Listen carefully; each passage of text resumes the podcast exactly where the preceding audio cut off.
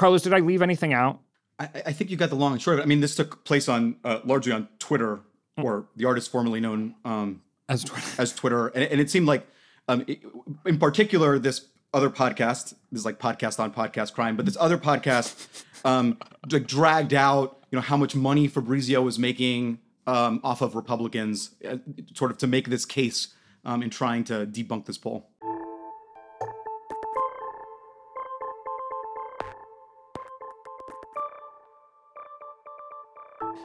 Hello and welcome to the 538 Politics Podcast. I'm Galen Druke. A couple weeks ago on this podcast, pollster David Byler referred to the post Labor Day part of the presidential primary cycle as, quote, silly season. And folks, that may have been prophetic. For those politically tuned in enough to notice, last week was full of the kind of hand wringing and accusations of bias surrounding the polls that you'd usually expect from the final two months of a campaign, not the final year and two months of a campaign the focus was largely on general election polls, whether a Wall Street Journal poll showing Trump and Biden tied is to be trusted, or to make of a CNN poll showing Nikki Haley as the only Republican with a lead over Biden outside the margin of error, and how to understand data from the New York Times suggesting that Biden is losing notable support amongst voters of color. There may be some interesting questions in all of that, and we're going to dig into them right here on this podcast. But if you spent the first week of September 2023 trying to use polls to determine or debate who would win in November 2024, I have a secret for you. Like what existed before the Big Bang, or which one of Cher's farewell tours will actually be her last, it is unknowable, folks. So, now that I have gotten all of that out of the way, here's what's on tap for today. We are going to debate what of last week's polling is worth paying attention to. In particular, we're going to focus on the data suggesting Biden is losing support amongst voters of color. And we've also got a good or bad use of polling example that focus specifically on unlikely voters.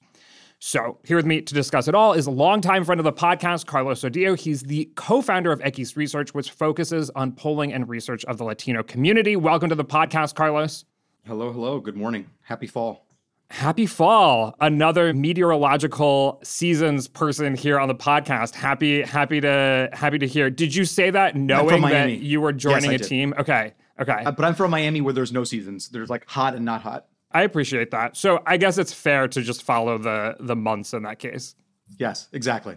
Precisely. Also, here with us is Terrance Woodbury. He's the co founder of HIT Strategies, which focuses on polling and research of voters of color and other democratically aligned groups. Welcome to the podcast, Terrance. Thanks for having me, Galen. And I will say uh, happy football season, which is what determines uh, seasons in my house. Okay, all right, fair enough. We we've heard that argument before from Kristen Soltis Anderson on this podcast another pollster. So you're also joining a team on that one. So let's dive in. Like I said, of the polling that came out last week, the data that I found most notable or discussion worthy was Biden's decline amongst voters of color. And we are going to get into that. But first, I want to ask both of you, as the heads of research organizations that focuses on polling, particularly amongst democratically aligned groups, what the first week of silly season was like for the two of you. So maybe Carlos, kick us off. What was the most compelling data that came out last week in your eyes? That's a great question. Um, because you know I'm in. This is the part of the season, and actually, I would say this extends for me fairly late. Where I hate to admit it, because this is the profession in which I am. I don't pay a lot of attention to the individual polls. Um, I leave that to my father used to always call me and say like, "Oh yeah, did you see the poll today?" And like invariably, I hadn't, right? Um, but for people like my dad, it was like therapy. I realize that's also the 538 model, people who see it as therapy, but you know, like use better health. Um, like the reality is, if you're actually trying to understand where things are at, I, I, think what you get is a broader snapshot of things are close, as you might expect it. There hasn't been some um, tectonic shift in the electorate. So, of the things I've seen recently, I'd say like the overall picture I think has been the most compelling. And we'll talk about um, what the New York Times did, um, which is highly relevant to the work Terrance and I do. I, I think that's the most compelling thing I saw last week, even with some um, caveats. All right, Terrance, how about you? Welcome to silly season. How was it for you? You know, I, I kind of think of the of the Labor Day as, as as just to keep my my football analogies going here. The end of preseason, the beginning of regular season. You know, everything that happened before Labor Day, it's all preseason. It doesn't put points on the board. It's not going to matter as much on election day. But now that we're in the regular season, a couple things happened last week that are important to me. We started seeing paid media buys, $25 million investment from the Biden campaign towards voters of color. I think that's a good regular season start, a good first play of the regular season. Uh, but also the uh, uh, Republican debates over the last few weeks, I think, gave me one very important data point, and that is no one put a dent in Donald Trump's armor. Uh, and so I'm, I am the regular season just beginning to crystallize for me as a Biden Trump rematch. Okay, so maybe Terrance there with the argument that it's not necessarily silly season. There are some regular season components to what is going on, and you'll have the opportunity to make that case throughout this podcast. But for folks who aren't familiar with what I was referring to in my intro, and for everyone's health, I hope it's very few of you. But did the two of you follow the drama surrounding the Wall Street Journal poll last week and Steve Kornacki's reference to it on air on MSNBC and the podcast Mueller She Wrote responding to it? I did not, Galen. You're going to have to catch me up a little bit here. Okay, awesome. This is perfect for podcast purposes because I'll be explaining it to you, and by proxy, the listeners will get familiarized. Carlos, are you familiar? Sadly, I am. Sadly, you are. Okay, so we can tell this story together. First of all, Steve Kornacki on air referenced the Wall Street Journal poll showing Biden and Trump tied at 46%. Now, in response, viewers, and in particular the folks at Mueller She Wrote, a podcast, criticized Kornacki because the Wall Street Journal poll is conducted in part by Republican pollster Fabrizio Lee and Associates, which is the past and current pollster for Donald Trump. Kornacki responded saying that yes, in fact, they do use a Republican pollster, and they also use a Democratic pollster, which is GBAO Strategies. And the two of those pollsters together combine their insights or sort of biases or whatever it may be to conduct the Wall Street Journal's polling. And essentially, Mueller She Wrote was claiming that, you know, this use of the Wall Street Journal poll on air was misinformation and blah, blah, blah, blah, blah, and that it can't be trusted. And that, in fact, we shouldn't think of the general election this far away, I don't, what is it, 14 months away, as being tied. Carlos, did I leave anything out? I, I think you got the long and short of it. I mean, this took place on uh, largely on Twitter, mm. or the artist formerly known um, as Twitter. As Twitter. And, and it seemed like, um, it, in particular, this other podcast. This is like podcast on podcast crime, but this other podcast um, like dragged out, you know, how much money Fabrizio was making um, off of Republicans, uh, sort of to make this case um, in trying to debunk this poll.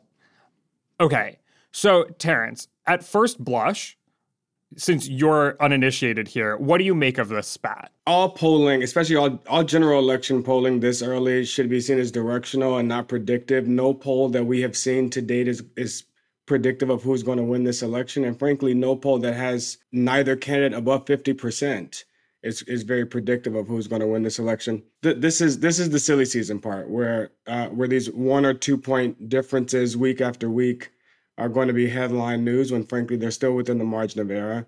Uh, there's still enough undecided voters to change the direction. And I just I, I I don't put a lot of a lot of credence in this, but it's a fun palace intrigue story to to, to follow through podcasts on podcast crime.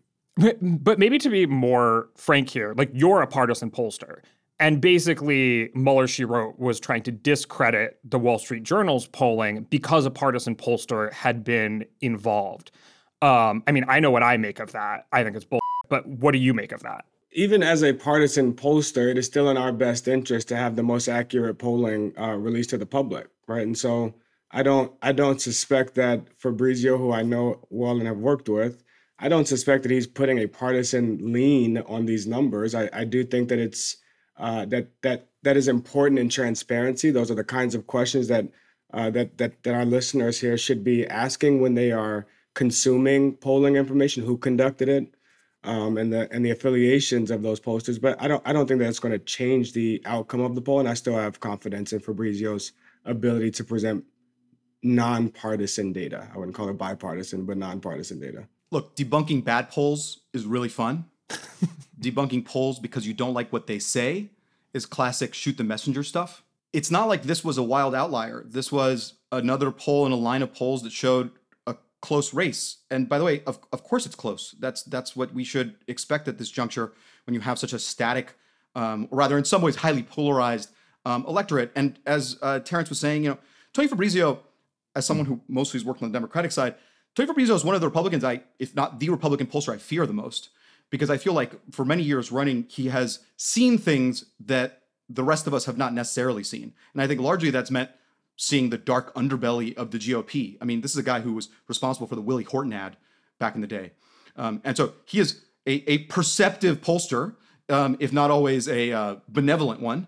Um, and he's matched up here with GBAO, a pollster we've worked with for a very long time. These are these are professionals we're talking about, um, being released under the W under the Wall Street Journal banner. Um, and again, no, no outliers there. This is not Rasmussen. There's no reason to believe you had manufactured numbers. Um, there was nothing leading or unfair about the poll in any way. And so, yeah, I'd say bad use of polling. All right, so I think we can all agree here that this is a bad use of polling. I appreciate that podcast on podcast crime framing. Uh, we'll try we'll try to avoid it in the future, but we just we just could not pass this one by. And I will say credit to Steve Kornacki. We reached out to him to see if he would come on. He was like, "I'm happy to come on, but I don't really want to engage further in this. Like, I try not to argue with people on Twitter, so I don't want to elevate this beyond where it's already gotten." So, I mean, we wish you were on, Steve, but also what a class act. So good use of polling by Steve Kornacki, good use of I guess, podcasting and Twitter as well. We have one more poll to get to before we dig into that New York Times data that I have been promoting throughout this entire podcast, which is the CNN poll. So basically, it showed every Republican competitor tied or within the margin of error of Biden in 2024 general polling, except for Nikki Haley, who was leading Biden by six points, 49% to 43%. Now, I don't know. I mean, this got a lot of play from the Haley camp and for folks on the Republican side that don't want to see Trump renominated. But did it teach us anything maybe more broadly about the electorate and the coalitions that's worth focusing on for people beyond just maybe Nikki Haley boosters? You know, I this I actually do think is a bad use of polling. I, I think mm. a head to head a head to head of of Joe Biden versus anyone on that Republican stage not named Trump um, is a hypothetical that we can't read too much into. These candidates just haven't been very well defined to the American public. They definitely haven't been defined by Democrats and what we call contrasting, where we make sure Americans are very aware of the worst positions that they have. Uh, people just don't know that about about Nikki Haley. She hasn't been um, presented that way or or contrasted that way. That said, uh, you know, a head to head of Joe Biden versus Donald Trump is still interesting because there isn't a lot of new information that's going to be introduced about Donald Trump, especially not new negative information that the, that American voters aren't aware of.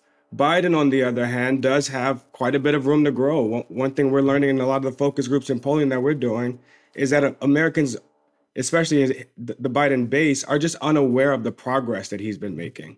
And so as we get into the into the paid media side here, uh, I, I, I do think that there's still room, quite a bit of room for Biden to grow, but also quite a bit of room for Democrats to define the other candidates on that stage if one of them hypothetically makes it through this Republican primary. Okay, normally I would stop you there and be like, is this the partisan speaking or is this the data person speaking? Which I guess I am stopping and saying that.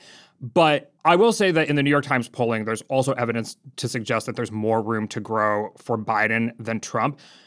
But it, I'm specifically curious why you say it's based on education about Biden's achievements versus just really coming to the conclusion that it's a choice between Biden and Trump. It seems like what's motivating Democratic voters a lot more than a love of Biden or anything that he's done is disliking Trump. And I think pretty sure that's borne out in the polling. Yeah, it, it, depends on which voters, you know, and we'll, we'll get to some of this and we get into the the erosion that we see amongst black voters, but specifically black men and younger black voters, they aren't as mobilized by the threat of Republicans or the threat of Trump. It is the progress that's been made and not the promise of what of what Democrats will do over the next four years, but the progress of what they have done over the last four years that is the most mobilizing and that they are the least aware of. They just don't know about about most of the progress that has happened, especially on the agenda items that are most important to them. And so there is room to grow there. Uh, Trump, on the other hand, look, he's he's leaning into his base. He knows that he's got to get that 47, 48% that, that he was able to win with in 2016. And I don't think he's trying to get much higher than that. This isn't a Donald Trump campaign that's reaching to the middle and trying to persuade, you know, voters in the middle. It's it's red meat to the base. He's juicing the, the base, trying to get to 47, 48. And he knows that that's enough for him to win again. That is that that was enough for him to win in 2016. Carlos, I'm curious about your take on that CNN poll. Yeah, I, I don't think it has any predictive power, um, but as a snapshot in time, as we're trying to understand the primary, and where I think one of the debates, well, it is one of the debates that they are having on the pri- on the Republican primary side is about electability. It is useful in some ways to see who's getting a pop. Um, and who is stacking up against Biden, even if though we understand that it's because Nikki Haley has the spotlight of the moment. And that shifts very, very uh, frequently. You can go back to the 2012 primary, you can go back to 2016 primary. They all get their turn in the spotlight. You know, starting in 2016, it was secondary to Trump, I should say. There's the Trump spotlight and everybody else who's going to be second place. And she has the, of the moment. You can see actually one of the more interesting things in the CNN poll is looking at the, the relative matchups that DeSantis, um, who was the previous guy in the spotlight, is the most polarizing of the figures there. There's the fewest undecideds. Right? Um, Nikki Haley um, does a little bit better right now. She had a good, uh, she was good, got good headlines after the debate, and so in that way, I think it's a it's useful in its moment. Again, not predictably, um, but to understand the current dynamics of the primary, which will shift week to week. To week. Yeah, look, look, I, I would say the best the best use of that poll for Nikki Haley and for any other Republican candidate that is overperforming Donald Trump in a head to head is is if they were what which I suspect is that many of them are running for vice president right now. And I think that that's a very good poll for Nikki Haley if she was running for vice president.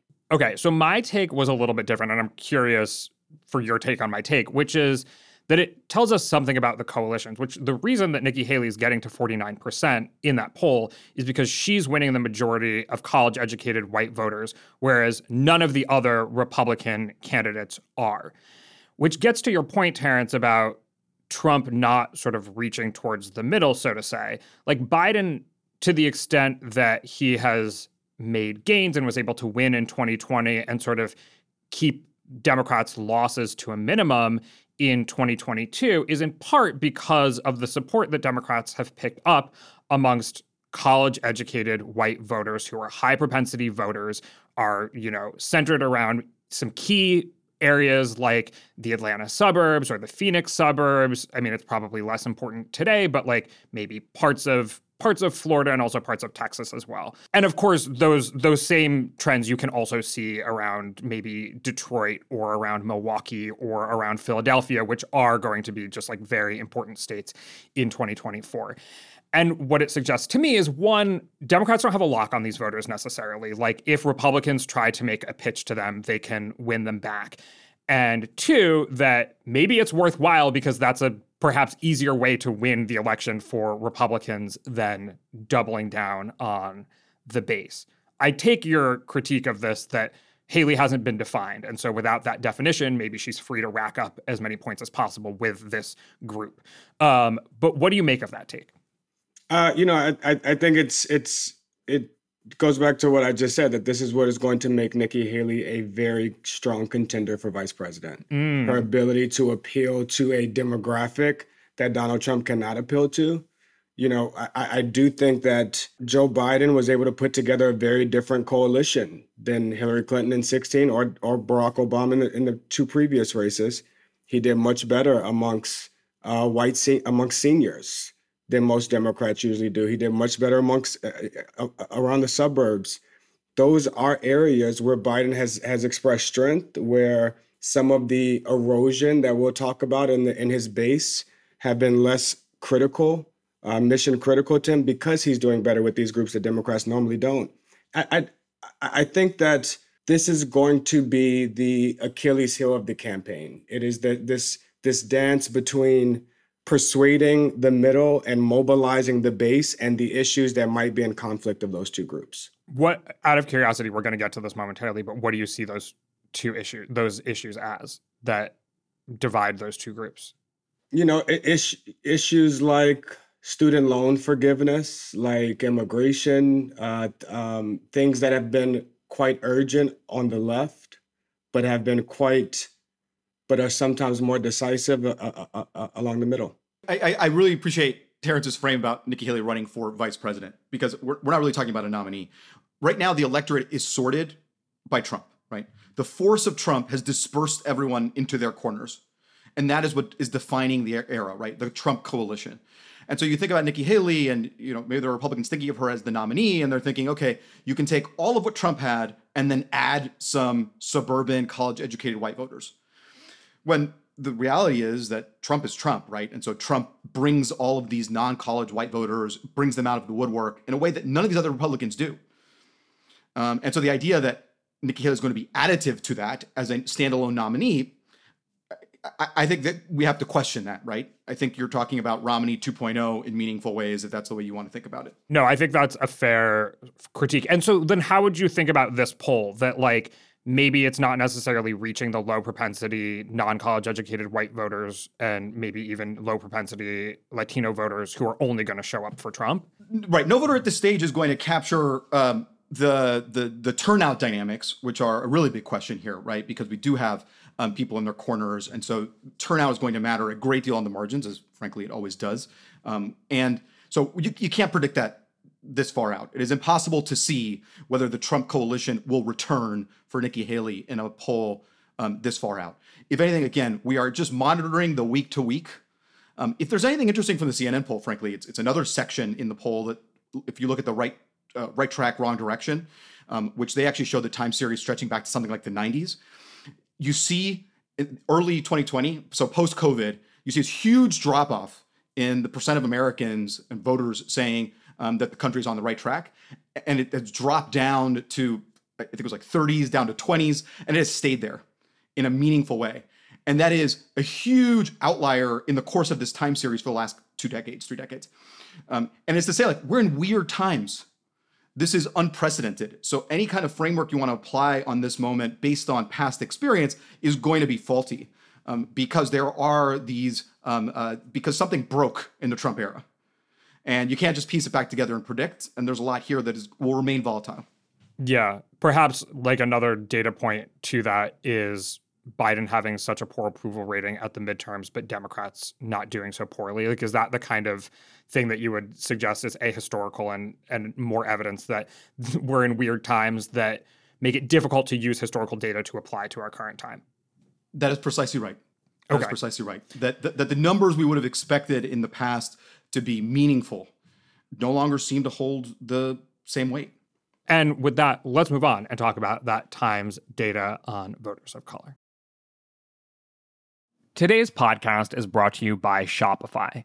Ready to make the smartest choice for your business? Say hello to Shopify, the global commerce platform that makes selling a breeze. Whether you're starting your online shop, opening your first physical store, or hitting a million orders, Shopify is your growth partner. Sell everywhere with Shopify's all in one e commerce platform and in person POS system. Turn browsers into buyers with Shopify's best converting checkout, 36% better than other platforms. Effortlessly sell more with Shopify Magic, your AI powered all star.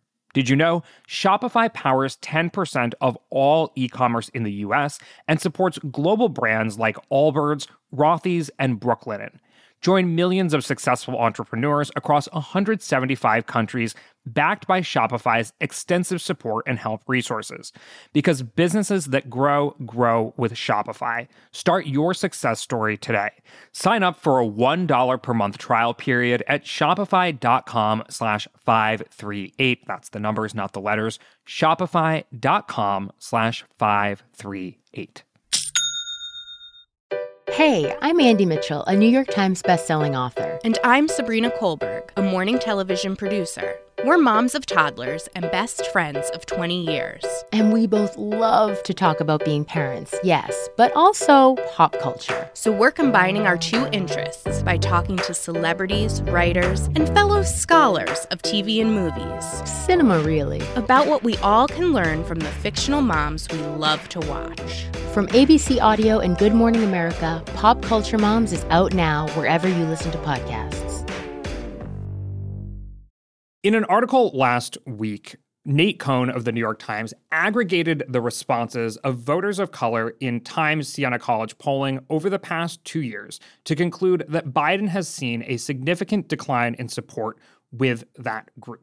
According to the article, quote, on average, Mr. Biden leads Mr. Trump by just 53% to 28% amongst registered non white voters. It characterizes this as part of a decade long trend for the Democratic Party, saying that, quote, the results represent a marked deterioration in Biden's support compared with 2020, when he won more than 70% of non white voters. And it continues, quote, Mr. Biden's tepid support amongst these voters appears to be mostly responsible for the close race in early national surveys, which show Mr. Biden and Mr. Trump all but tied amongst registered voters, as we've discussed, even as Mr. Biden runs as well among white voters as he did four years ago. There's a lot of data to dig into here, but first and foremost, is this trend in general in line with what you have seen in your own polling and research over the past couple years. Terrance, let's start with you. Uh, absolutely. You know, we've been measuring this support, this this erosion of support amongst voters of color since Barack Obama exited the political stage. This is not unique to Joe Biden. This is not a a, a an individually Biden problem. It's a problem that Democrats have been facing up and down the ballot. Um, that Republicans have been m- making a play for for black votes and it's been effective. And the first time I knew that, Galen, the first time I I I, I was hip to the fact that black men in particular were not just a marginal part of the of the Trump strategy, but were a cornerstone of it. Holding on to my football uh, uh, references, it was it was in, during the 2020 Super Bowl when when a commercial ran with Alice Johnson coming on TV, a black woman saying that she had just been released from prison because her president Donald J. Trump furloughed her sentence. It was a $3 million 30 second ad. It was the only ad Donald Trump ran during the 2020 Super Bowl. It wasn't about MAGA. It wasn't about building a wall. It was a black woman talking about criminal justice reform during the Super Bowl, and I knew right there who she was talking to. She was targeting black men. And since then, we have seen considerable investments from Republicans, not just Donald Trump, but Republicans up and down the ballot making uh, co- co- coordinated investments um, into targeting uh, voters of color eh, to the point that we have now seen even in the in the 2022 cycle that men of color in particular have become one of the swingiest voters and really do represent the one place where the Trump campaign is trying to reach across the aisle and re- and, and attract new voters. And we are seeing from this poll and from a lot of the polling that HIT Strategies has been doing that it, that, that there's there's it's been quite effective agree with Terrance. And Terrance and I um, are often on panels together, trying to um, alert people to uh, these these very um, dynamics, and it's it's been underway for a few years. So I'd say what uh, what uh, Nate Cohn was reporting is consistent what we have seen as well. What I'd say is there was a shift, right? Um, in 2020, Trump makes these gains among Latino voters. Uh, coming into the midterms, there seems to be some gains for Republicans among Black and AAPI voters in certain places. Um, and it's not exactly like things have settled down since 2020. We're still very much in this uncertain post 2020 um, period. That said, it's not like the trend is linear. It's not like Republicans, um, uh, like, like, Latinos and other non-white voters, are just in a linear way flocking toward um, Republicans. The GOP didn't capitalize on um, these dynamics in 2022 in the midterms outside of Florida, right? So the campaigns, candidates still really, really matter. The issue environment still matters. But what there still is is volatility. There still is a lot of volatility. And the key voters here are those who are less likely to vote. So it is low propensity voters who largely are responsible for this gains that Trump made among Latino voters in 2020. And they are the wild cards now. When we talk about swing voters, you tend to think of somebody who's I don't know, the old fashioned idea of like someone who's reading the newspaper every day and like considering all the information, deciding who they're going to vote. It tends to actually be people who aren't very plugged into politics, aren't paying a lot of attention. And in addition to deciding who to vote for, they're deciding whether to vote at all. Um, and it is among those kinds of voters that you're seeing the most movement. I think the big question is so why is this so uh, over indexed among non white voters? That you see this kind of movement, if really the dynamic is that it's you know more peripheral voters. Right. I mean, I think there's a couple takes here. Like Terrance painted a picture where Republicans have made very specific appeals on issues that maybe are more applicable to the black community, like criminal justice. And that's sort of what's winning folks over. And, and I don't know what exactly you could say would be the case uh, amongst Latino voters, but maybe it's socialism or you know whatever it may be. I mean, the other way of looking at this is a more macro way, which is this is just following a trend we've already seen amongst the broader electorate of non-college educated white voters really flocking towards the Republican Party or you know voters without a four-year college degree.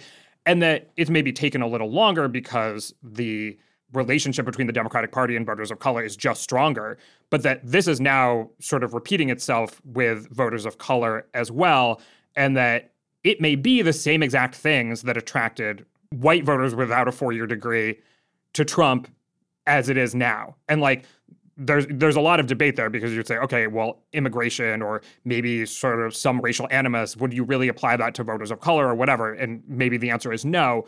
But I'm curious between the micro, you know, those specific appeals and the macro, just broader demographic trends taking time to work themselves out through the electorate, which do you think is more of a which do you think is a better explanation? Okay, I have to hit because you get one of my pet peeves. Mm. One of my pet peeves is making this all about non-college when it comes to Latinos or other non-white voters. So it is true that the diploma divide is a very effective cleavage to use when studying white voters. Um, I find that among Latino voters, it obscures more than it clarifies. Mm. You know, something like 85% of Latino voters are non-college, right? It is not a, as helpful um, a divide as people think it is because it's useful in other parts of the electorate. People have tried to shoehorn it on the Latino side, um, and it's actually not cannot be consistently applied. Um, it tends to be more about engagement. When I hear people say non-college Latinos, what they really just mean is swing Latinos. They're saying that the swingiest part of Latino voters are the most likely um, to swing. That's what I'm hearing. It's redundant. Um, that said, of course, there is something there. There are class and culture divides that are embedded in this. Um, but what I think, why I think um, you are seeing this, where I think the macro and the micro meet, is the way the Democratic coalition is built. Democrats have not won a majority of white voters for a very, very long time. They win by trying to stop bleeding among certain white voters and then winning an astronomical, unsustainably high level of support among especially black voters, but then also Latino, API, um, and other voters. It is incredibly high. Among every racial and ethnic group in this country, there's going to be, because we're all normal human beings, a big set of people who are conflicted, who have mixed views of both parties. It happens because of the ways the parties have evolved because of issues, because of identity lens, that black Latino voters who are conflicted, who have mixed views, break overwhelmingly for Democrats. Overwhelmingly. But the conflict doesn't go all doesn't go away altogether. And so when a party decides that they see an opening, when Republicans see there is this opening, it's because here you have, again, an unsustainably high level of support. It's where there is the more room for growth. And so when they actually try to compete for those votes, instead of, as many times they did in the past, saying like, those aren't our voters, we're not going to get them. When they actually try to get those votes, there are votes there for them to get. I think the way I think of it with Latinos these days is conflicted Latinos break all things being equal for Democrats, but are open to supporting Republicans on a case by case basis. And that's what we see in a, in a moment like with someone like Trump. And I'll say thank you, Carlos, for catching me on the education thing. So, education was a cleavage in this New York Times Siena College polling for sure, but actually the biggest cleavage was income. So, lower income voters of color were the biggest source of decline in support for Biden. So maybe this, there's still some class issue at play here, but the education is less of a useful measure in this case. But um, Terrance, I'm curious for your thoughts on all of this. Yeah, you know, I, I, we we are observing the same thing amongst Black voters that that college education is not the direct correlation um, between Republican or Democratic support as it is amongst white voters when in fact the biggest determinant uh, de- determinant uh, variables are are gender and and and age. We talk a lot about the gender gap between black men and black women.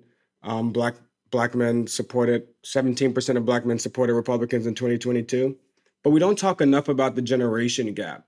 That 17% of black voters under the age of 50 also supported Republicans in 2022. I always say black seniors are my favorite voters in the electorate because we know they're going to vote and we know who they're going to vote for every time. Um, that's just not true of this of this younger of of, the, of their younger counterparts, and so I do think that um, uh, that there that there is some cleaving happening here. But but when we begin to segment the black electorate beyond just demographics, you know, we do some some clustering and segmenting, and there are these two groups in the middle that, uh, of this cluster. This uh, about fifty percent of black voters are millennial and Gen Z. You know, this is the potential for Democrats is in this younger electorate, this under fifty electorate, but that's also where where, where the most frustration is and and and and Republicans are leaning into that. And I say that this is not just a Biden problem because it's not just Trump that's making these investments. We see Republicans like Ron DeSantis and Thom Tillis also doubling their support amongst black men and amongst younger black voters. And that is where I, I, I'm I'm most focused heading into 2024, and where I think that they have uh, the most potential to continue that eroding that black base. Okay, so to answer the question here, you don't think this is just an extension of macro trends that we have seen starting or that it's like maybe a bit of both? I guess how would you how would you characterize when you have to sort of break it down between the trends in class that we've seen over the past decade plus between the two parties versus specific appeals that Republicans are making to pick up that black support or the Latino support? I think it is overwhelmingly this the specific appeals that Republicans are making. Hmm. I, I, I keep saying that the biggest difference here, as we see Republicans like Donald Trump, Ron DeSantis, Thom Tillis doubling their support amongst black men and black and younger black voters, the biggest difference is not in their policies, is not in their message. The biggest difference is that they're trying to, that they're spending money talking to them, uh, and, and in many cases for the first time. And to Carlos's point, there are receptive voices, uh, receptive ears there that that they just hadn't been talking to before. I think again the mac- the macroscopic in, uh, enables facilitates the microscopic. There are larger trends at play, and then they're there to be taken advantage of or not taken advantage of, right? To be capitalized or not to be capitalized. Mm. I, I, think though, again, a lot of what we're talking about is post um, Obama era. That is what is our reference point when we think about what black support, quote unquote, should be what Latino support, quote unquote, should be. What are we comparing to, right? Um, and in some ways, we're comparing to eras where it was incredibly high. Um, for in the Latino case, you know, you had these immigration debates in 2006, 2007 that kind of defined a snapshot of the GOP among Latinos. I'm not welcomed over there. That rhetoric held for about 10 years, right? But that was, in some ways, kind of artificially high. Um, so again, I, I, don't think there's a linear trend going on here. I think there are um, macroscopic conditions um, I think in the case of 2020, what we saw is um, because of the way COVID played out, the economy, um, the COVID era economy, sort of um, supplanting other concerns. Right, where 2016 was much more of an identity question. In 2020, you had the economy going forward. And if it was going to be a referendum on the economy, Trump was going to do better among Latino voters. And you know, to, to that point, there's another issue that I think has uh, has this type of coalescing effect could have this type of coalescing effect amongst this multiracial coalition that uh, that Republicans are attempting to splinter, and that is racism. I mean, you have uh, as Republicans continue to embrace not only racist but racism, um, they are effectively making racism a partisan issue. And what is what's what's the, the big opportunity there is that combating racism has been a number one issue for Black and AAPI voters uh, since 2020 and a top three issue for Latino voters. And that if Democrats really invested here and made racism a top, combating racism and uniting the country, restoring the soul of America, uh, that that if if Democrats really did that, then they then they they have an opportunity to uh, to attract that multiracial coalition that we really saw that we really saw emerging after the summer of 2020, the summer of unrest, when we saw those protests, the complexion of the protests changing, and the the the, the generational shift in those protests, that it was young people uh, versus racism, you know, and that and that I think is the is the opportunity that Democrats have. And again, they're saying a lot of the right things and doing a lot of the right things on on issues of race and justice. But unfortunately, a lot of the voters that they have to mobilize here just are not hearing are not hearing it. What I'm curious about here is right I think what I get a lot, I'm sure you get this question a lot too, right? Which is how is it that the Republicans can make any gains at all when you have sort of the most racist president of modern times in office? Um, how does I don't know, Ron DeSantis in Florida make gains among Hispanic voters in, in the spite of the fact that he's, you know, busing migrants to other states, right? How, how does all of this, how, how is it they are overcoming it? And there's this weird phenomenon that you're encountering is, um, there's like there was an SNL skit about this actually after Trump was elected. Was it uh was it, I think it was Chappelle hosting, and it's like Chappelle watching um, as kind of a, an audience of mostly white people react to the Trump era and are like shocked that all of these things are possible, but that among Black Latino voters there's less surprise at what is possible in this country, right? There's less shock at um, the worst case scenarios. And so what I've what we've started to see in, in focus groups and we're trying to chase down is kind of a rejection of the hyperbole um, it is a much more um, uh, pragmatic view of things, of saying, listen, we know the bad things that certain politicians are capable of. Right now, I'm just trying to think what's going to make it uh, more likely for me to be able to afford next week's grocery bill. Um, and really bringing it down to that level. That is what we have seen. Like the the idea of like a, a, a Republicans being a threat to free and fair elections among the most swing among the swingiest Latino voters, it just doesn't resonate at all, right? Like these ideas, much more high-minded, um, threats um, don't seem to land. Dobbs did land because it felt like a very imminent, urgent threat. But right now, talking about a national abortion ban, I don't see it resonating with Latinos the way maybe um, it, you, you would expect it to based on how Latinos reacted to Dobbs, for example. Wait, it actually sounds like you're saying two different things here, which is one, Terrance is saying racism is a priority for voters of color, and that Democrats, if they want to reverse their losses would do well to make it a priority in how they talk in politics, et cetera. But you're saying that it is the economy and pocketbook issues are attracting voters to Republicans despite it all. And so they say, like, okay, we know that there's racism in America, or there may be these biases, or we might not like the way that Republicans talk about certain things, but that's not my priority right now. I'm hearing two different things. Right. I'm questioning Terrance's position and saying, I'm not sure. I, I think there's actually yeah. some uncertainty in this regard, um, where I think that um, we can we can uh, Democrats can lob attacks about racism to Republicans all day long, but that people are wanting to know is this credible, right? Is there like an imminent threat, um, and how do you tie that imminent threat um, to what me and my family are going through right now? Yeah, you know, look, I and maybe I should reposition this. It's less about the position here is less about racism and more about unity, right? Because the imminent threat that I hear in focus groups, uh, when the first question we ask in every focus group, Galen, is what keeps you up at night? What's the greatest threat facing the country? What's what are you scared of for your children's future? I mean, they are blatantly saying civil war, blatantly. You know, just and I have to like clarify. When you say civil war, do you mean debate? Are these like reliable Democratic voters or are these marginal voters? Because that sounds sounds like something I would hear from a very reliable Democratic voter. Not somebody who's like, if you're worried about civil war, you're probably not like being like, ah, I'm probably not going to vote in this election. You know, it's just not worth my time. No, this is this is along the margins. This is along know, the margins. Americans okay. Americans are for after seeing an insurrection of people climbing the walls of the Capitol, even before that, Americans are afraid that the rhetoric has become so incendiary and so uh, charged that that there will be political violence, um, and that is and, and and and we're hearing that more and more, and that is where I think, look, I, I'm not saying that Democrats just have to be anti-racist. I'm saying that the last time Democrats did well with a coalition that attracted a lot of suburban uh, that, that attracted the young and diverse coalition, a lot of suburban um, uh, moderate voters. It was a message of unity of yes, we can. Um, a message of us overcoming our biggest differences, a message of us not just being a collection of red states and blue states and purple states, but the United States, that there's a message there uh, that, that is aspirational, that America wants to believe.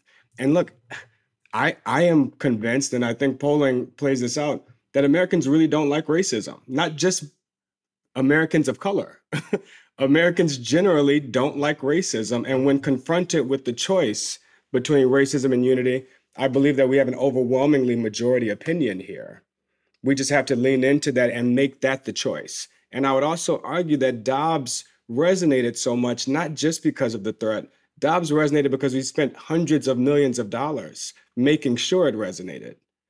And that is what I would recommend here is that if we can make the choice of this election about a future where our our our diversity is our strength and our differences are what is going to make us competitive in the world versus the vision that that I think Republicans are putting forward, then that is a majority coalition opinion.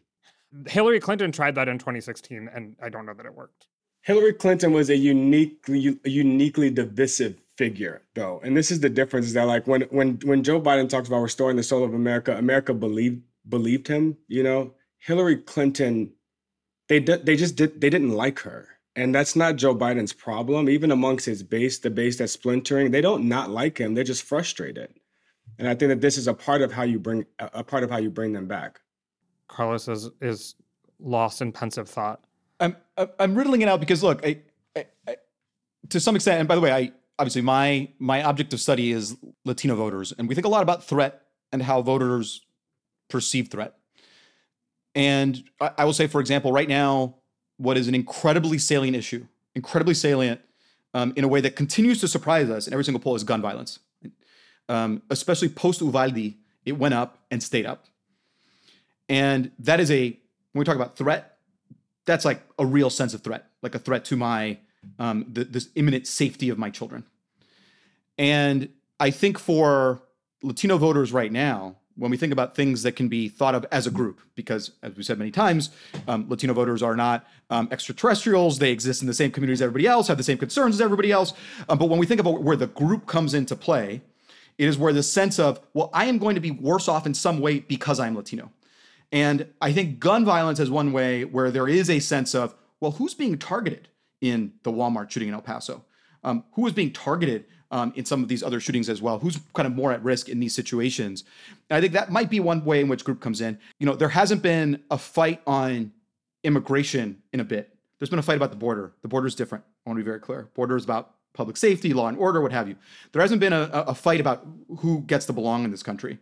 Um, there hasn't been a fight about Dream Act. If anything, Vivek is now picking this by saying that we should be deporting um, uh, U.S. born children of undocumented immigrants, right? Um, I don't, that is taking Republicans into a different terrain um, that would bring them back um, to the kinds of uh, di- divisions we saw among Latino voters um, in the during the Obama era, right? Um, in the absence of though any real debate on immigration or progress on it, again, something like the economy rises to the top. Um, so I don't see this is why I'm, this is why I'm riddling this out because I don't see racism per se and calling it out being a thing among Latinos unless you can connect it to another issue um, that feels highly salient right now. And for example, immigration is not salient. Yeah, I mean, look, I, I, I would I would argue that that I, I think you're right, Carlos. That gun violence um, is a is one of those opportunity issues. I hate to call gun violence an opportunity, but uh, it is an issue where where if Democrats can frame the election around a choice on on uh, on gun policy, we win that debate. We have an overwhelmingly majority position there. But I do think that the imminent threat that you speak that you that you talk about is one that was that has always been uniquely felt by Black voters, um, and one that that you know even even what we just saw in Jacksonville in the in the Jacksonville shooting in the Tops Buffalo shooting and the Tree of Life shooting.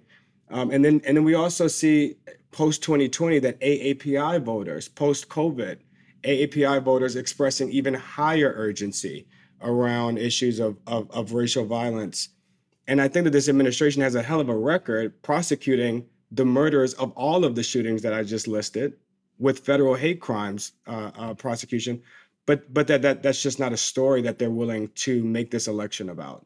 Yeah. I mean, so I should say here, because we haven't mentioned it, that the New York Times didn't have enough data to come to conclusions about specifically Asian American voters, just because the sample wasn't large enough, the margins of error would be too big. But of course, we have seen when looking at some of the data that gives us the best hint about trends, like overwhelmingly Asian neighborhoods in New York and other cities that have large Asian communities, that's actually where we've seen some of the largest shifts towards Trump.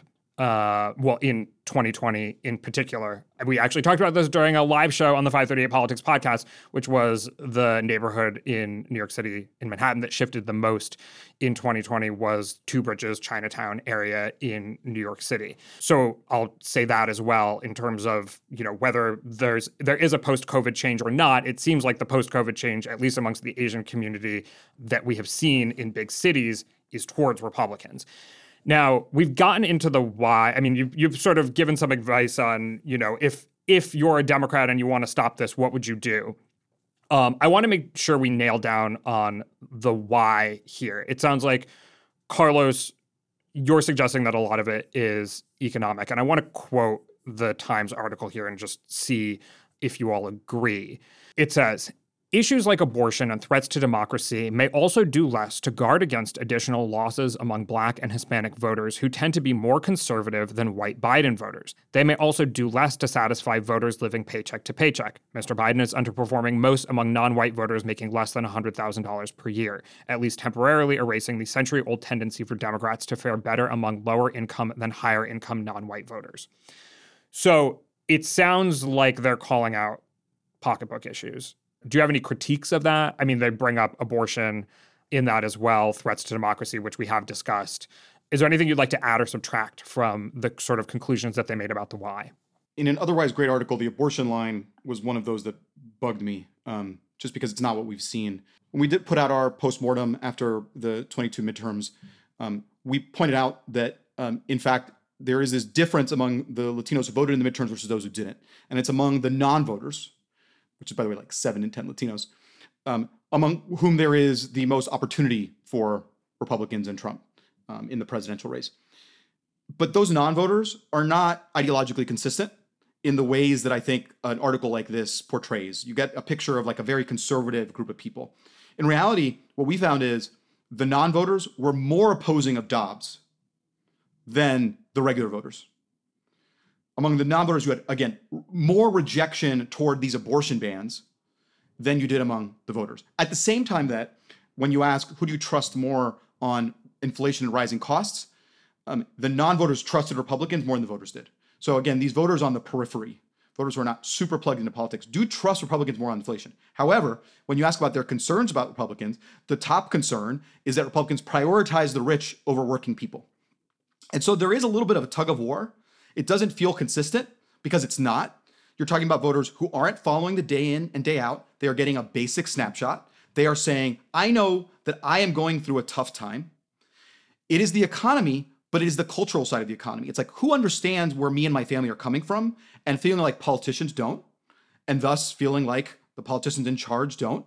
But when it comes time to make a choice, I think it will be as we saw in the midterms, a little bit different, where it's like, well, do I think that the Republicans are going to be looking out for me more in this moment, in the way that I, especially this particular candidate, when you talk about Senate races, so on and so forth. But it is to say, I think the overall diagnosis is right, um, but you should we should not assume that the non-voters in some ways are more conservative than the others. It is just that um, they are concerned, they're worried about security in multiple ways, um, and they just want to know who's going to look out for me and my family and who's looking at things in the way that I look at them. Yeah, you know, Carlos, I, I, I'm seeing the same thing, and I often wonder when when I when I hear this analysis that that black voters are more conservative. I, I just wonder what issues they're talking about because when we look at issues like climate change, abortion, gun control, black voters are are to the left of Democrats on many of these issues. They want to go further on gun control um, on, on many of these issues. Now that said, there are some progressive issues like gay marriage, like a lot of LGBT, uh, LGBTQ issues, family values issues, where it's not that that black voters are simply more conservative, but that we are framing many of these issues, many progressive issues, um, and and not framing them through black values. For example, we've done message testing that shows that when you frame abortion as God granted all of us freedom of choice, and why should government grant women any less than that? Well, that's a that's a very religious value on a very progressive issue, and I think that there's an opportunity for Democrats to do a lot more of that to bring voters of color along on some of these progressive issues that they may not naturally be aligned with. On the side of the economy, though, I do think that this is another place where we have a messaging problem that the that the democratic messaging on the economy which is often focused on poverty reduction as opposed to wealth creation is is where they're is where they're missing a lot of uh, a lot of men of color who just even when they are uh, low income do not consider themselves poor and do not think that those policies are for them. Interesting. So we've gotten to the point where a lot of these debates oftentimes end up amongst partisans, which is is this just a messaging issue or is the party wrong or does it have some of the wrong policies or whatnot um, if it's trying to win over certain people? And obviously, people who are committed to one party or the other are always going to say it's a messaging issue. We have all the right issues. We have all the right positions. Like, why would we change anything that we're doing in the party?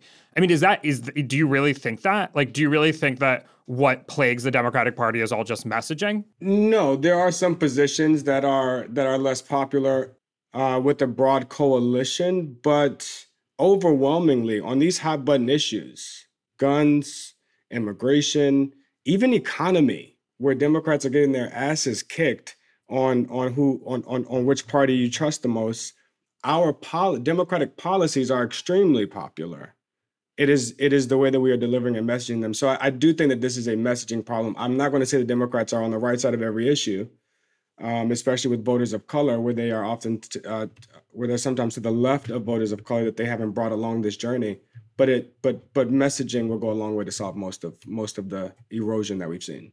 I will say when you hear these critiques of Democrats and in the ways in which Democrats need to resonate more with um, normies and where that might fit on the issue landscape, a lot of what ends up getting described seems to define Joe Biden almost perfectly. So there's a little bit of a disconnect, right? In the sense that Joe Biden is at the kind of center center moderate position, especially in how he talks a lot about these things. It's just that people live in their bubbles and they're not seeing the way things the way Biden talks about them. He's they're seeing them as filtered um, through whatever media bubble um, they uh, exist in. I think a lot of it right now is not about um, the instrumental piece. It is not about actually tracking metrics because by by those measures, the economy is doing incredibly well. It's more symbolic at this point. A lot of the fights that are being had are more symbolic. Um, it's a lot about feeling who is um, who is fighting for me who is delivering for me in this moment. Um, and that's where, again, a lot of it I think is perception, um, more so than it is any particular realities. And so there are things to be done. I, I, think there clearly are more. There is more for the Democrats to do. I don't think Democrats are meeting these voters at where they're at, either kind of physically, like literally, like going to geographies that tend to be neglected, um, or in some ways, uh, you know, virtually um, in the online spaces they're occupying, um, in the ways in which they talk about these issues. I think there is a disconnect in that way. Um, but I, I, think it ends up being more um, symbolic, perceptive than it um, than it is instrumental at this juncture. So here we're maybe talking about vi- the sort of the vibes, vibes based elections decisions that can't be easily described by policy positions. And to that point, you know what you're saying about Biden, maybe part of that is that maybe Biden does a lot less to define the Democratic Party than Trump does to define the Republican Party, right? Like when you think about the Democratic Party, do you just think about Joe Biden or do you also think about maybe some of the like less popular I mean, I don't know, not that Trump is popular, but like if if your argument is that Biden's positioning sort of on the left right spectrum or whatever would be popular amongst voters, then maybe his challenge is to make himself more visible, and maybe that's difficult um, given given his age and other things um, as well. Or, or maybe yeah, maybe you're seeing Democrats not as Joe Biden, but as like your crazy liberal high school classmate that you see on Facebook all the time. You know, I, think I think what people consider an avatar for the Democratic Party. well, what people consider an avatar for the Democratic Party has, has, has in some ways shifted. Um, but you uh you went to the taboo place, so I feel like we should ride that out. Oh yeah. Age. Oh yeah. Let's let's do it. Question. Let's dive in. So we haven't talked about age. I don't feel like it's a taboo. I'm happy to talk about age. I think that age is maybe less important than perceived capacity. So like obviously when you compare, you know, Joe Biden to Bernie Sanders, for example, they're basically the same age, but Bernie Sanders seems a lot more energetic and out there and obviously attracted a lot of young voters when he was running as a quite old person.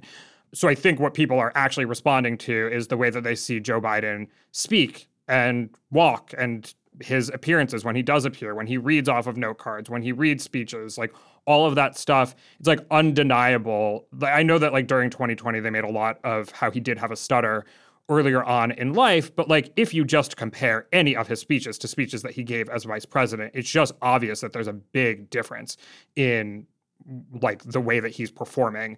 And I say performing as in like rhetoric is performance.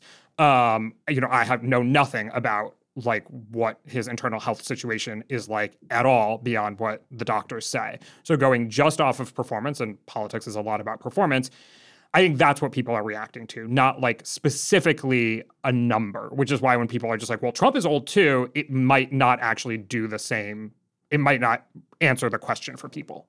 I think it's more a question of vitality. And why I wanted to take here here by the way was because you know I think you, we have to talk about it because it is the simplest explanation for what some of what we are seeing. Right. First of all, Republicans have made it central. Republicans allude to it all the time. Um, it does come out in focus groups when you talk about what the basic snapshot um, people have of politicians that they really can't find other issues with Biden. They just find this right. So this is the, this is what um, what Republicans have zeroed in on. It is the focus of jokes. If you look at like the SNL skit level impression it's what people focus on, much in the way they did, by, uh, by the way, with Reagan um, toward the end of Reagan, right? That was like the, the the caricature of Reagan. But you know, if we look at this objectively, Biden has been incredibly productive, right? Um, when you look at his jobs reports, they have been historic, and so this is the one thing, right? This is the one thing that helps kind of explain why approvals are a little bit lower, is because people aren't seeing the vitality, they're not seeing the presence um, even though they are seeing the exact results that they're telling us that they want to see. And so I think the question is is he productive in spite of his age? Or is he productive because of his age?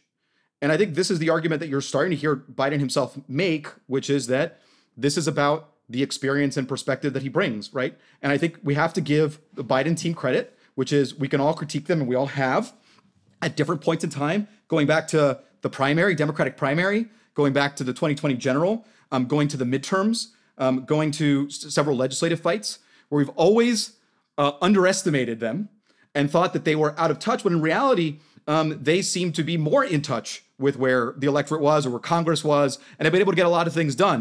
And so I think this is, um, Who's I we think here? for Who's Democrats, we? I think it's worth them leaning into it. We as the we as the the uh, the uh, uh, what do you call it? Like the punderati, right? Like it's those of us who observe elections, talk about elections, come on these podcasts and talk about um, elections. When you talk the commentariat, right? Um, when we talk about the election, like he has been underestimated throughout, right? I think Twitter has always underestimated Joe Biden, right? Um, and I think to Biden's credit um, and his team's credit, um, they have been able to kind of tune out um, that kind of discussion. And I think some part of it is related to experience and perspective. And I think that has to do with being around a lot longer. And I think that's what we'll see them leaning into a lot more. Okay, so that's the that's the message the message part of the age thing. Got Where it. I'm coming back to this is like I think that um, we can't ignore it as the simplest explanation. We are here torturing ourselves over millions of reasons that approval ratings might not track um, with the realities of the presidency. And I think this is the most obvious one. And so it, for Democrats, probably behooves Democrats to actually, as Biden has started to do, um, to lean into it and to address it directly because people are going to have to do it at their kitchen tables. But why would age influence the opinions of voters of color more than white voters? Because as the article started, as I read at the top, that while he has he hasn't seen a decline um, in support amongst white voters, and actually in some polls suggesting that he's seen an increase in support amongst white voters, while he's seen this notable decline amongst voters of color. We're talking about younger voters who who tend to be lower propensity, and that is over over indexes on on non-white voters. Mm-hmm. That's right. That's right. Uh, and, and, look, I, I, would agree that that that the vitality and the uh, capacity of Joe Biden is much more important than his age and transparency. I'm also doing Barbara Lee's race in California, who's 77 years old. Her, I mean, I, we introduce her in focus group after focus group after focus group. It doesn't even come up. We have to probe age. This in a race where the age of the incumbent is the reason that this election is happening. You know, and so I, I do think that it's it's it's far beyond just the number um, and this is where I think a couple, I think Democrats are going to have to do a couple things. One, lean into it, lean into his age, lean into what he's been able to accomplish. Uh, but also, they're going to have to do some repositioning the hero here. that Joe Biden won't be the only hero of this story, and when in fact, uh, as opposed to Joe Biden has gotten X, you know, this laundry list of things done. This is again where we adopt from his from his uh, from from from Barack Obama what we were able to get done because of your votes. We were able to pass child tax credits and climate change reform and uh, and insert insert insert. But that's going to have to be a broader message carried by carried beyond just Joe Biden and about what the coalition is able to do to continue the progress that we that we've already started. All right, we are running out of time, but I want to make sure that we get to this one final poll because it is so relevant to everything that we've been talking about here. USA Today and Suffolk University conducted a poll specifically of unlikely voters. This includes registered voters who say they are unlikely to vote in 2024, as well as people who are eligible to vote but not registered. For some context on who that includes, here's a quote from USA Today.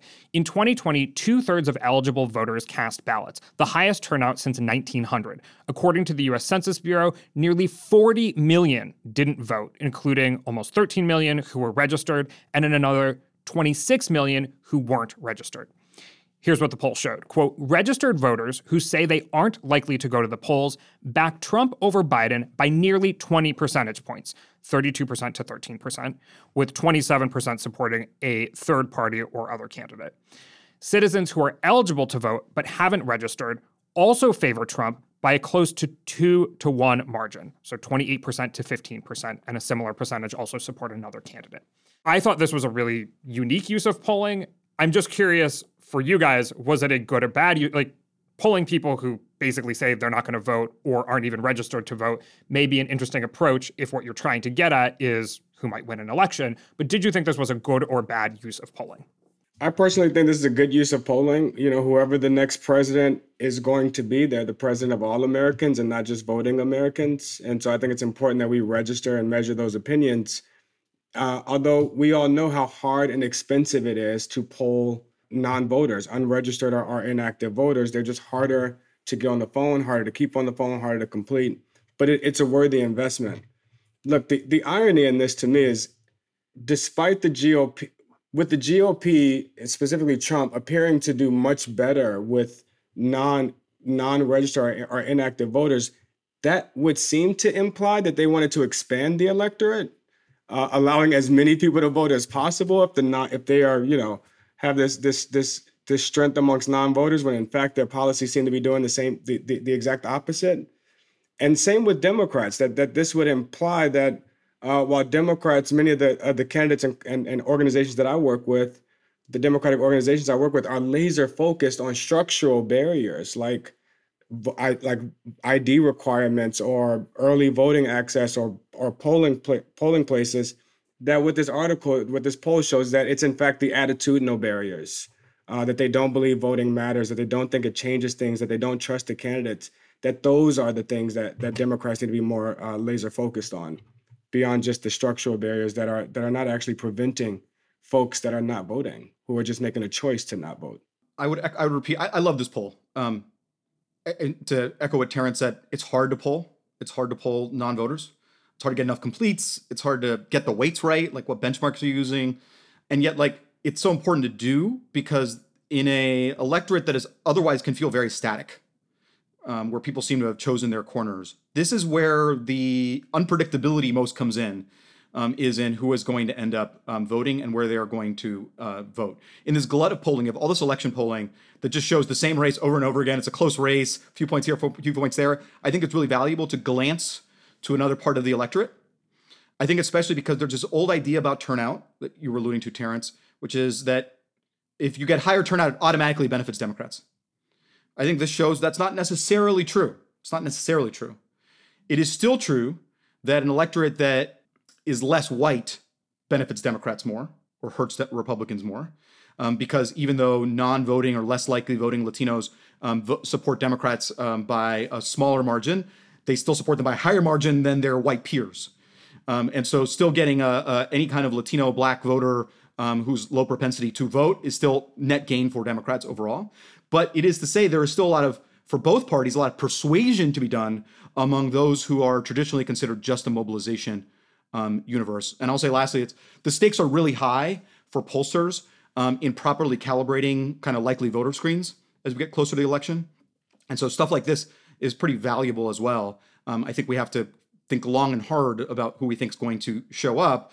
Um, and I think that a lot of the error we saw in some of the last presidentials was introduced by um, these likely voter screens and people cutting the boundaries um, uh, erroneously or in the wrong places.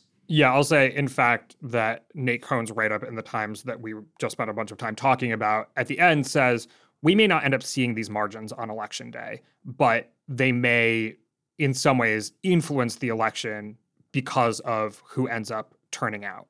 And to that point, there are two more data points that I want to bring up from this article. So, USA Today and Suffolk also conducted this poll of unlikely voters back in 2012 and found, similar to what you were saying, that they supported Obama over Romney 48% to 18%. So the case that high turnout elections were better for Democrats was certainly the case. Like it had had been the case for quite some time under perhaps different coalitions. And again, the, I don't, I, you know, this polling can be tricky, so I'm not exactly sure if we should sort of imagine that these margins are exactly so, but still, that's a very big difference. And the other way that this relates to what we were talking about, they say unlikely voters, quote, are disproportionately people of color. While exit polls of voters found that whites comprised 67% of the electorate in 2020, they were only 51% of the non voters in this survey. So this kind of gets maybe exactly what we were talking about. These lower propensity voters of color may be the likeliest folks to support Republicans. Still not a majority of them, though, right? Just better margins. Yes, that's right. We're still not talking about majority. We're talking about Republicans shaving off some margins among these these groups. Yeah, you know this. It, it, it reminds me of a of a quote I heard in a focus group in Florida at the end of the 2022 cycle from a young black man in Dade County who said, that his hood didn't get any better under Obama. It didn't get any worse under Trump. So what do any of these presidents have to do with me? That's that that's the cynicism of the voter, the frustration of this of the respondents in this poll that have made a choice to withdraw from the electorate. Not they forgot to vote, not they didn't know there was an election. They have made a choice to withdraw. And that's a lot of the quotes that you hear in, in this election. The reason I think that Trump is appealing to these voters and, and it's similar to why Obama appealed to these voters is because a message of how the system is broken appeals to people that are closest to the pain. And that's that's Trump's message. that the system is broken, drain the swamp. The problem is, is is politics and politicians. And that was very similar to the Obama message. Something is broken in Washington, and we have to go there and fix it and unite it. They were they their fixes were very different, but they were both uh, they both anchored their message in um, in the problem with the system. I think that is a challenge that Democrats have in this cycle, where defending democracy is one of the leading messages of the cycle. And that's tough. It's tough to mobilize voters on defending democracy, especially the, the respondents in this poll, when they've had mixed results from democracy, when it hasn't really worked for them that well. Well, in fact, perhaps the irony for Republicans here is that, to read another quote, Donald Trump's argument that the 2020 election was rigged has reinforced the views of Americans who are already disenchanted about politics, one factor in their inclination not to cast a vote next year. That is, a vote they would probably cast for him. So, unlikely voters are more likely to agree with Donald Trump about the 2020 election being rigged. They are also more likely to support him. Isn't it ironic, don't you think? It's, it's been said that you don't talk about election fraud a lot as you get close to elections because in some ways it's demobilizing. If you tell people, I think your vote's not going to count, they're less likely to go through the effort of voting. So, you know, here you've had Trump for the last three years. Actually, if you think about like five years, just talking about election fraud, election fraud. I mean, he's been fraud. talking about election fraud since before the 2016 election, for sure. That's right. That's right. Rigged elections, rigged elections, rigged elections. Um, and so it's somewhat ironic, right? That at the end of the day, um, it is it is his voters who are the ones who are most hearing that, and who might be taking home the message. Well, maybe this isn't worth turning out for. All right. Any final thoughts here? This has been a really uh, good conversation. I've learned plenty, and I've really enjoyed hearing your insights. Thank you. Always, always glad to be back, uh, uh, Galen. Especially good uh, to be on with uh, with Terrance. And I just say uh, again, uh, don't use polling as therapy. It's bound to disappoint you. it's not a crystal ball, right? Um, but it is the research, if done well, like this USA Today poll, I think is a way um, to get a check in on people who live outside of your own bubble. Mm-hmm. Um, but I would urge people sort of in, look at the polling more broadly, pay less attention to the national, pay more attention to the states, pay more attention to subgroups. Um, it is among Latino, Black, AAPI voters where you have the most dynamism. Um, and so it, it is, uh, I, I don't think it's a coincidence that's what we're talking about here today. All right. Well, we'll definitely have to get both of you back on together at a future point in time. I've really appreciated this uh, again. So thank you. My name is Galen Druk. Tony Chow and Cameron Chertavian are in the control room. You can get in touch by emailing us at podcast at 538.com. You can also, of course, tweet at us with questions or comments. If you're a fan of the show, leave us a rating or a review in the Apple Podcast Store or tell someone about us. Thanks for listening, and we will see you soon.